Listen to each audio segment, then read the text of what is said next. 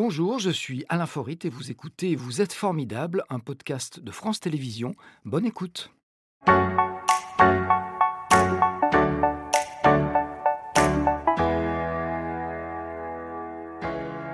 Olivier Revol. Bonjour docteur. Bonjour Alain. Bonjour, asseyez-vous, je vous en Ben, prie. je vous remercie. Vous êtes euh, médecin, neuropsychiatre, pédopsychiatre, chef du service de psychopathologie du développement de l'enfant et de l'adolescence au Hospice civil de Lyon. On vous présente souvent comme le grand spécialiste de l'hyperactivité, de la précocité intellectuelle, des singularités qui se révèlent d'ailleurs être de vraies fragilités durant cette période de pandémie. Alors on va bien sûr parler de votre travail, mais aussi de votre parcours qui a débuté à Lyon. Vous êtes lyonnais et il paraît que vous étiez un enfant euh, hyperactif, c'est vrai ça vous? Alors je sais presque oui, tout. Oui, j'étais un enfant hyperactif et, et mes parents euh, m'en rappellent rég- régulièrement. Vous savez que j'étais attaché quand j'étais petit et qu'on me promenait dans la rue avec un harnais et une laisse. Mais c'est monstrueux. Eh ben, on voit plus ça maintenant, mais ça nous protégeait. Ouais. Et on n'était pas du tout euh, d'ailleurs contre ça, puisqu'on savait qu'on risquait rien. Mais oui, j'étais un enfant hyperactif. ouais. Vos parents s'en sont rendus compte comment? Oh, euh, j'ai pas osé leur demander, mais je crois que très vite, euh, ça, ça brassait un peu à la maison. Et quand on a un enfant hyperactif, on s'inquiète pour lui. Et on perd ses amis.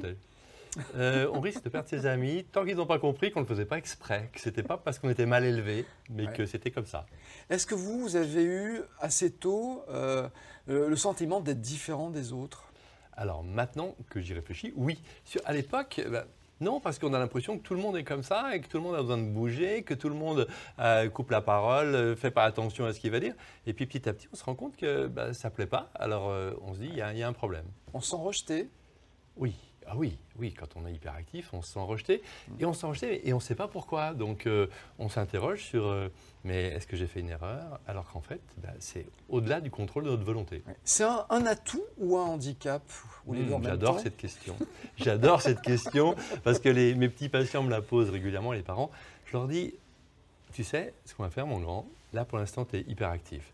Donc, à l'école, c'est compliqué, avec la maîtresse, c'est compliqué, avec tes copains, c'est compliqué. Tu sais ce qu'on va faire On va essayer de transformer ton hyperactivité en proactivité. C'est-à-dire qu'on va en faire une force. Tu as de la chance, tu as une énergie renouvelable. C'est précieux actuellement et tu vas essayer d'en faire une force. Alors, il y a quelques années, euh, on connaissait moins euh, l'hyperactivité. Vos parents l'ont pris comment eux Comme un atout ou comme un handicap?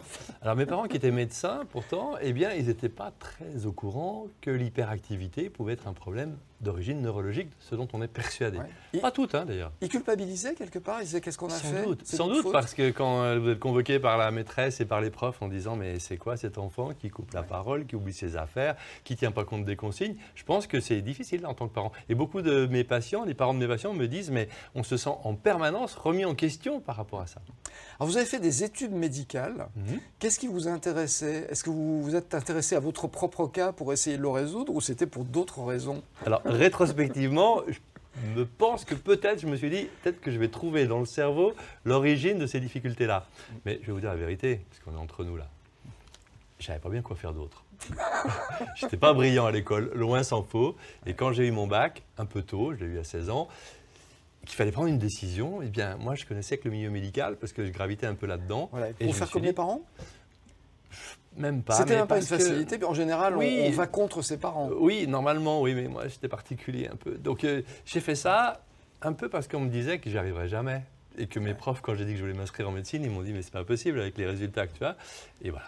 C'était un challenge. Voilà. Ah bah, vous avez réussi en tout cas. Ouais. Alors des études à Lyon, Mhm. euh, puis loin de Lyon, dans cette ville qu'on va apercevoir tout de suite. Je pense que vous allez la reconnaître. Hmm, Montréal. Montréal. Montréal. Pourquoi Montréal? Alors, moi, pourquoi Montréal? Je vais vous dire la vérité. C'est- J'espère bien. C'était, vieux, hein, j'étais, c'était en 95. Donc, j'étais déjà praticien hospitalier, pédopsychiatre depuis 10 ans. Et puis, je me disais, je vois plein de petits gars et de petites filles qui viennent avec des problèmes d'apprentissage ou des problèmes d'agitation. On leur dit toujours que c'est de leur faute. Et il me semble que on ne peut pas limiter ça à juste euh, c'est un enfant mal élevé ou c'est un enfant qui ne veut pas grandir. Donc je suis parti faire ce qu'on appelait à l'époque un DEA, qu'on appelle maintenant un Master 2 de neuropsychologie à Montréal, parce que je savais qu'ils étaient en avance, pour voir comment le cerveau fonctionne.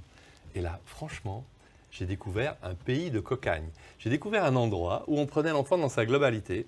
Et pendant six mois, à l'hôpital Sainte-Justine et à la faculté de Montréal, j'ai appris qu'on pouvait avoir des problèmes d'apprentissage, on pouvait avoir des problèmes de comportement pour des raisons neurologiques. Et je suis rentré et j'ai diffusé ça en France. Oui. Alors neurologique, ça veut dire mécanique, quelque mécanique, part. Ouais, mécanique. Donc c'est pas la faute des parents. Donc c'est pas que la faute des parents. C'est pas que la Pas faute que. des parents. C'est Pas que. multifactoriel, comme on dit C'est aujourd'hui. multifactoriel et même, euh, enfin, l'hyperactivité.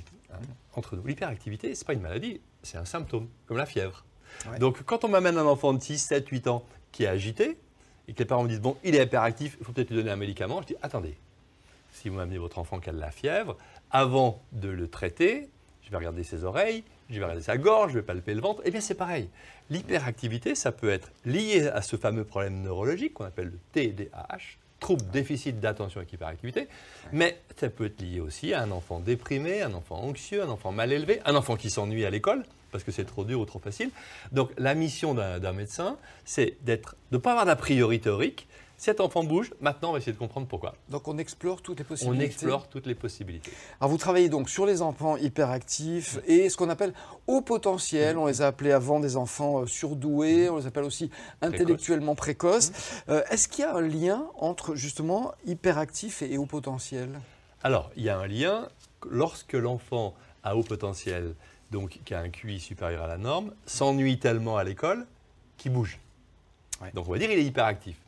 Mais la première question que l'on pose aux parents, est-ce qu'il bouge de partout? Est-ce qu'il bouge depuis toujours? Mon cas, moi qui suis hyperactif, un vrai. Vous, c'est depuis toujours et Depuis partout. toujours, dès la naissance, mes parents ne pouvaient pas me, me changer sur une table allongée, il fallait me changer sur un lit, parce que la table allongée, on roule et on tombe. Donc bref, je bougeais même plus dans le ventre de ma maman, figurez-vous. Bon. Donc, quand c'est un vrai, qu'on est né avec, on grandit avec, on va mourir avec, eh bien, bien sûr, là, c'est une maladie neurologique. Mais on peut aussi bouger parce qu'on s'ennuie. Et l'enfant, la question qu'on pose aux parents, c'est il bouge à l'école, mais est-ce qu'il bouge à la maison? Ah non, à la maison, il rentre, il se pose sur son lit et il se prend un tome d'Harry Potter et il le lit en entier. C'est pas un hyperactif. Il ne peut pas faire ça. C'est pas un vrai. C'est un enfant dont l'hyperactivité est secondaire au fait Ouais. qu'il s'ennuie, Donc il est enfant à haut potentiel a priori. a priori. Beaucoup de parents fantasment, c'est un petit peu le sentiment qu'on a depuis quelques années, à l'idée d'avoir des enfants au QI euh, élevé. On a l'impression qu'ils en font une sorte de fierté. Qu'est-ce que vous pensez de ça?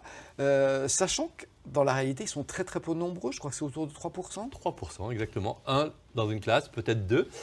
Alors une fierté de moins en moins, hein, parce qu'on a quand même beaucoup de parents qui viennent nous voir en disant euh, j'ai appris tout ce qu'on prenait comme risque quand on était à haut potentiel, d'être isolé, de, de rater sa vie affective. Donc euh, j'aimerais mieux qu'il ne le soit pas. Euh, non, il n'y en a pas plus qu'avant, mais les enfants sont plus informés. C'est-à-dire que les enfants sont en permanence en prise directe avec l'actualité, avec les informations, donc ils savent beaucoup de choses, plus de choses que leurs parents, ce qui est quand même nouveau dans l'histoire de l'humanité. C'est la première fois au monde que les enfants savent plus de choses que leurs parents. C'est la première fois au monde que nos enfants nous apprennent des choses. On a tous demandé dans ma génération Normalement, ça allait dans l'autre eh sens. ben, avant, c'était dans l'autre sens. On a tous demandé à nos enfants est-ce que tu peux m'installer cette application? Est-ce que tu peux me formater mon ordinateur? Donc, on a l'impression qu'on a des surdoués. Non, ils ne sont pas surdoués. Ils ont grandi avec la technologie et de façon intuitive, ils savent faire les choses beaucoup mieux que nous. En quoi est-ce qu'ils sont différents des autres? On l'a dit, c'est quelque chose, c'est une mécanique différente? Pour les surdoués? Oui. Oui. Oui, ils sont différents parce qu'ils ont une façon de traiter les informations qui vont beaucoup plus vite. Ils ont une lucidité qui est plus importante. De fait, ils ont une sensibilité qui est particulière. Ils ont ce fameux effet loupe des enfants à haut potentiel, c'est-à-dire qu'ils voient tout plus gros. Et donc, ils amplifient les remarques de leurs copains, ils amplifient euh, le- la façon dont le, le- le professeur leur, leur parle. Tout est exagéré, tout est excessif. Et donc, du coup, ça les met un peu en porte-à-faux dans leurs relations sociales. Ouais. Et est-ce qu'on sait pourquoi Oui. Pourquoi est-ce que cette mécanique est différente On de sait celle des autres on l'a, on l'a prouvé, on a fait pas mal de recherches par rapport à ça. Et on sait qu'ils ont une façon de traiter l'information qui est différente de l'enfant standard. C'est-à-dire que l'enfant standard, on lui pose une question, il va solliciter la région de la mémoire à long terme. Si on lui pose une question qui était Christophe Colomb, il va aller chercher dans, dans son cerveau là où il faut aller chercher. Alors que l'enfant à haut potentiel, on a fait la preuve que quand on lui pose une question, il envoie le bazar, il sollicite tout. Donc euh, les régions euh, euh, visuelles, olfactives, auditives, et ça lui donne des souvenirs et ça lui amène la réponse. Et donc il a une réponse plus Il a rapide. une réponse immédiate, sauf que, Ouais. il ne sait pas comment il a fait. Ah oui. Alors ça marche en Il primaire. ne connaît pas la méthode. En Il ne connaît pas la méthode, il n'en a pas eu besoin. Donc en primaire, quand on lui dit qui était Christophe Colomb, il sent l'odeur qu'il a sentie en Amérique, il voit une carte d'Amérique qui s'allume dans sa tête, etc. Il dit, c'est le gars qui a découvert l'Amérique, mais il ne sait pas comment il a fait. Et quand il arrive en sixième, et qu'on va lui dire, c'est bien, ton problème de maths, tu as répondu juste, mais comment tu as fait? Tu n'as pas enlevé les parenthèses, etc. Et c'est pas grave, madame, puisque j'ai juste. Ben non, il faut que tu m'expliques. Il faut connaître le raisonnement. Eh oui. Vous avez mené une étude, je crois, il y a quelques années, euh, en passant 80 enfants Mhm. dans une IRM, euh, une imagerie à Mhm. résonance euh, Magnétique. magnétique. Euh, Qu'est-ce que ça vous a appris? Ça vous a appris ça, justement? Ça, nous a, quelque chose conf- qui se ça voit nous a confirmé ça. Ouais. Ça nous a confirmé en comparant dans cette machine IRM fonctionnelle, hein, c'est-à-dire qu'ils sont dans la machine, ils font des petits, des petits jeux, des petits tests, et on regarde ce qui s'allume et à quelle vitesse ça s'allume dans le cerveau. Et ça nous a confirmé que les enfants à haut potentiel allaient plus vite dans leur raisonnement et sollicitaient plus de régions que l'enfant standard, ce qui va dans le sens de ce qu'on supposait, un cerveau qui fonctionne plus vite, différemment, avec une pensée en arborescence, c'est-à-dire qu'une idée en entraîne une autre, en entraîne une autre, et donc forcément une méthode compliquée pour eux, pour euh, poser leurs idées. Ils ont plein d'idées, mais ils ont du mal à les classer. Alors ça, c'est un atout ou un handicap quand on, on enlève l'environnement, j'allais dire, et, et toutes les interactions parfois complexes et, et difficiles et douloureuses que ça peut engendrer? Tant que c'est méconnu, ça peut être un handicap. À partir du moment où c'est compris, expliquer à l'enfant lui-même, regarde mon grand comment tu fonctionnes. Voilà pourquoi c'est difficile. Voilà pourquoi tu étais brillant en maternelle, en primaire et pourquoi c'est compliqué au collège. Alors maintenant, on va travailler là-dessus. À partir du moment où c'est compris, ça devient un atout pour lui et pour les autres, D'où l'intérêt de le comprendre très tôt, le plus vite le possible. plus tôt possible. Ouais. Quand- comment est-ce qu'on sait qu'un enfant est à haut potentiel? Alors, statistiquement, classiquement, il faut faire un test de QI Ouais. à partir de 3 ans. Mais est-ce On qu'on ne peut pas le savoir avant? J'ai lu quelque Je part. vous vois venir. Je vous vois venir dans votre regard. Je vois Dès la chose. naissance, Eh ou quasiment, quelque temps après la naissance, Alors, on peut le savoir. Tous, pas tous, mais la majorité des parents d'enfants au potentiel me disent mais dès qu'il est né, j'ai vu qu'il y avait un truc différent. C'était quoi? Dans le Il me regard. fixait. Alors que normalement, la fixation du regard, le fait de suivre et on bouge la tête et il nous suit, c'est acquis à la fin du premier mois ou début du deuxième mois. S'il ne le fait pas à deux mois, il faut aller voir la vision de l'enfant. Mais eux, les parents d'enfants potentiels me disent mais dès la naissance, ils me scrutaient. Donc c'est un indice. ça. C'est un, c'est un bon indice. Alors il y a d'autres indices qui interviennent un petit peu plus tard. Il paraît que c'est au cours préparatoire et bizarrement pas en sixième qui est un moment de changement, de bouleversement où les enfants peuvent avoir des problèmes, mais en cinquième. Pour quelle raison? Alors, en cinquième, c'est pas qu'on fait le diagnostic, c'est en cinquième que ça devient compliqué. Et donc les parents se posent des questions. les parents se posent des questions, mais malheureusement, lui, il se pose des questions. Parce que en, primaire- en maternelle et en primaire, il a soif d'apprendre, il a appris à lire souvent tout seul, et puis il donne des réponses immédiates. La maîtresse dit c'est bien, mon grand, elle lui met une bonne note. Il arrive en sixième, il est content d'arriver en sixième, parce qu'il en a marre du primaire. Il est content de changer de maîtresse, de changer de salle, de bouger, de découvrir autre chose. Ça se passe bien. Donc ça l'occupe. Ça l'occupe. Ça l'occupe. Sauf que quand vous êtes à haut potentiel, vous n'aimez pas la routine. Et quand vous rentrez en cinquième, qui est quand même une répétition de la sixième, Il n'y a plus de changement et c'est terrible. il n'y a plus de changement. Et, Ouais. et surtout, il commence à y avoir un décalage avec les autres enfants qui commencent à être pubères. Lui, s'il a un an d'avance, et même s'il n'a pas un an d'avance, ils sont souvent un peu en retard au niveau pubertaire. Donc, il est encore petit. Et les grands, qui sont dans la nostalgie de leur enfance, hein, et qui voient ce petit qui, lui, est encore dans l'enfance, mais qui sait mieux qu'eux, c'est là qu'on peut être victime d'incivilité, voire de harcèlement. La cinquième est la classe la plus compliquée pour les enfants à haut potentiel. Euh, euh, comment se fait la différence entre la crise d'adolescence et le mal-être d'enfants qui sont à haut potentiel euh, ou, ou hyperactifs? Parce qu'on peut confondre les deux à un moment donné. Alors, on peut confondre les deux, et vous avez tout à fait raison, Alain, de dire que la crise d'adolescence, ben, c'est un autre tournant, finalement. Pourquoi? Parce qu'on a ouvert les vannes hormonales, et d'un seul coup, on est inondé par les hormones qui vont venir faire flamber des émotions qui étaient déjà là, plus ou moins masquées, et qui vont flamber avec la crise d'adolescence. En particulier l'opposition aux parents, en particulier les questionnements par rapport à la sexualité. Sauf que quand vous êtes à haut potentiel, il y a ce fameux effet loupe du haut potentiel. Plus vous êtes intelligent, plus vous grossissez les choses. Donc tout prend une ampleur incroyable. Et en particulier, on connaît bien les montagnes russes émotionnelles des pré-ados et des ados à haut potentiel. Quel est le rôle des enseignants? Est-ce qu'ils n'ont pas un rôle prépondérant, sachant qu'ils euh, sont là aussi éventuellement pour détecter des, des, différences, ces différences entre guillemets? Et oui, l'école c'est un observatoire incroyable depuis la maternelle, et c'est les enseignants qui maintenant, d'ailleurs, ont fait beaucoup d'efforts pour, euh, pour se former par rapport à ça. Eh bien, les enseignants sont là pour dire, mais finalement, c'est pas que de la mauvaise volonté s'il apprend pas. Et il y a peut-être euh, il y a un décalage entre sa participation à l'oral, il pétille, et puis sa restitution à l'écrit. Ils n'aiment pas écrire, hein, franchement, entre nous. Parce qu'on n'écrit pas aussi vite qu'on pense. Donc c'est compliqué pour eux de passer à l'écrit. Et si l'enseignant a cette sensibilité-là, parce qu'il est concerné personnellement, parce qu'il a lu des choses dessus, il va pouvoir rétablir la vérité en disant J'ai bien compris que tu ne le faisais pas exprès de faire des, erreurs d'orthographe, de d'écrire mal, mais que c'est peut-être lié à ton potentiel et ils peuvent alerter pour faire un, pour faire un test. donc dans ce cas-là, on a des enseignants qui sont attentifs, qui mm. sont informés. Mm. Globalement, est-ce qu'on peut dire que notre modèle d'enseignement est plutôt mal adapté à ces enfants? Le modèle d'enseignement, alors mal adapté, oui, oui. Le, mal adapté en général. On ne fait pas du à la carte. Oui, on, fait pas, on en fait de plus en plus. Moi, je suis scotché actuellement. Euh, vous avez peut-être entendu parler du nombre de phobies scolaires, qu'on appelle maintenant refus scolaire anxieux. Des enfants qui ne veulent plus aller à l'école, aggravés par le Covid. Parce qu'ils se sont rendus compte que pendant trois mois, six mois, ils avaient des cours à la maison. Et tous ces enfants dont vous parlez, enfants à besoins pédagogiques particuliers, dyslexiques, euh, au potentiel euh, hyperactifs, ils ont vu qu'on pouvait travailler à leur rythme, avec des aménagements à la maison, des parents au bout de leur vie, comme disent les, adolescents, c'est-à-dire qu'ils se sont rendus compte que c'était quand même pas simple de les faire travailler, mais ils se sont rendus compte qu'il y avait un autre système de fonctionnement. Et reprendre l'école après euh, ce confinement, d'abord le premier et puis ensuite le second qui était un peu hybride, ça a été très compliqué pour eux. Et ils n'ont pas des petits camarades qui viennent les harceler aussi? Et ils, ont, ils sont à l'abri de tout harcèlement, ils sont chez eux tranquilles. Lorsque les parents viennent vous voir, qu'est-ce que vous faites pour leurs enfants? À part le diagnostic pour être certain que bon, ils sont HP ou pas L'écoute, d'abord. Écoute. Ensuite, un diagnostic. Beaucoup d'humilité, parce qu'ils viennent nous voir, on ne sait jamais, et puis on peut se tromper, et puis même en fin de carrière comme je suis, on peut se tromper.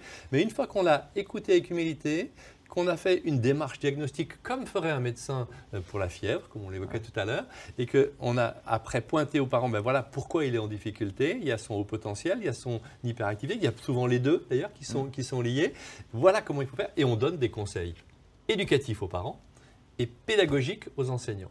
Éducatif aux parents, moi j'ai un adage très clair. Quand les parents viennent me voir en me disant, surtout comme vous l'évoquiez tout à l'heure Alain avec justesse, des parents qui sont assez fiers d'avoir un gamin de 4 ans qui sait lire, qui parle bien, machin, leur dire, vous avez un enfant au potentiel, c'est bien. C'est un enfant pas tout à fait comme les autres, mais comme les autres, c'est un enfant. Et plus que les autres, il a besoin d'un cadre et des limites, parce que si vous n'arrivez pas à le cadrer l'envoyer se coucher. Parce que c'est très compliqué d'aller faire coucher un enfant au potentiel qui a tellement de trucs à faire, qui a tellement envie de, contrôler tout ce qui se passe autour de lui. Eh bien, si vous n'arrivez pas à l'imiter maintenant, alors qu'il est plein de questionnements, ça sera compliqué plus tard. On va écouter la question formidable tout de suite. Vous n'y échappez pas. Allons-y. Olivier, certains professionnels de l'enfance vous reprochent d'utiliser un arsenal chimique pour les traiter. Que leur répondez-vous? Eh bien, c'est faux, figurez-vous. C'est faux. Oui, je l'utilise. Bien sûr, je l'utilise. On ne donne pas d'antidépresseurs aux enfants, très rarement. Par contre, on utilise la ritaline, le méthylphénate, qui est le médicament pour les enfants hyperactifs. Mais on l'utilise toujours en deuxième intention. On l'utilise systématiquement quand on a d'abord essayé de donner des conseils aux enseignants. Très simple, il est hyperactif, mettez-le devant. Regardez-le dans les yeux. Quand vous donnez une consigne à toute la classe, si vous ne le regardez pas dans les yeux, il va l'oublier la consigne. On donne des conseils aux parents, on donne des conseils à l'enfant. un, très simple il a le cortex préfrontal qui marche moins bien, il ne peut pas s'organiser. Je vais t'apprendre un truc, mon grand, avant de faire quoi que ce soit. Et puis je lui dis, moi aussi, je le fais encore à mon âge. Tu vois. Vous êtes là pour le guider. Stop, think, go. Arrête-toi, réfléchis, vas-y. je ne comprends pas ce que tu veux me dire, Doc, là. tu rentres de l'école, tu as envie d'aller frapper ta sœur parce que tu n'en peux plus, tu es au bout de ta vie. tu as mis sur la porte de ta chambre le mot Olivier Revol avec un dessin Stop, think and go. Je m'arrête je réfléchis, ah ben non, elle va crier, ça va me retomber dessus, go, je vais dans ma chambre. On essaye ça pendant trois mois. Ça ne marche pas. Il est en difficulté. Social, ses copains l'invitent plus aux anniversaires. Familial, la famille va exploser. Scolaire, il n'a pas les notes qu'il devrait avoir. Là, on dit aux parents, il y a un deuxième niveau maintenant, on a un médicament qui va changer les choses. Donc oui, j'entends bien les détracteurs qui disent pourquoi un médicament, mais honnêtement, c'est aussi grave de donner un médicament à un enfant qui n'en a pas besoin que de ne pas en donner à un enfant qui en a vraiment besoin et qui risque d'avoir sa vie euh, totalement ratée à cause de ça. Je vois que vous avez bien assimilé leur vocabulaire, ça permet de mieux dialoguer avec eux. Ah C'est oui. important. Bien sûr, bien sûr. Deuxième photo Instagram, tout de suite. Ah, c'est un endroit où vous vous rendez chaque année. Oui, Moi, je vous envie un peu. j'en reviens là. Mais pour, euh, pour y travailler, Pour y travailler. c'est la Réunion Non, ça, c'est pas la Non. Réunion, c'est euh, Saint-Barth, l'île de Saint-Barthélemy, où je reviens de faire des consultations pour les enfants, justement, qui ont des troubles d'apprentissage. Eh bien, écoutez, normalement, c'était la Réunion en photo, mais alors vous êtes mieux placé que nous pour reconnaître ou pas. Mais la Réunion est importante aussi. La Réunion est très importante. J'aime bien les tropiques, figurez-vous, parce que j'ai besoin de, de lumière. Il y a des gens comme vous, comme moi, peut-être, euh, où on a besoin de lumière, d'ensoleillement, et l'hiver, c'est compliqué. Donc, je vais à l'île de la Réunion euh, chaque année pour faire des formations pour les médecins. Je vais aux Antilles pour faire des consultations pour les, pour les enfants, et c'est c'est vraiment très agréable. Travailler dans cette ambiance-là. Et j'ai envie de vous demander, c'est quoi quelqu'un de formidable pour vous? Quelqu'un de formidable, c'est Ouais. quelqu'un qui, qui nous apporte quelque chose, quelqu'un qui, quand on qui, euh, le quitte, on a l'impression qu'on a un petit peu avancé, qu'on a découvert des choses sur nous, sur les autres. Donc, c'est quelqu'un qui vous apporte. Oui. C'était Vous êtes formidable, un podcast de France Télévisions. S'il vous a plu, n'hésitez pas à vous abonner. Vous pouvez également retrouver les replays de l'émission en vidéo sur France.tv.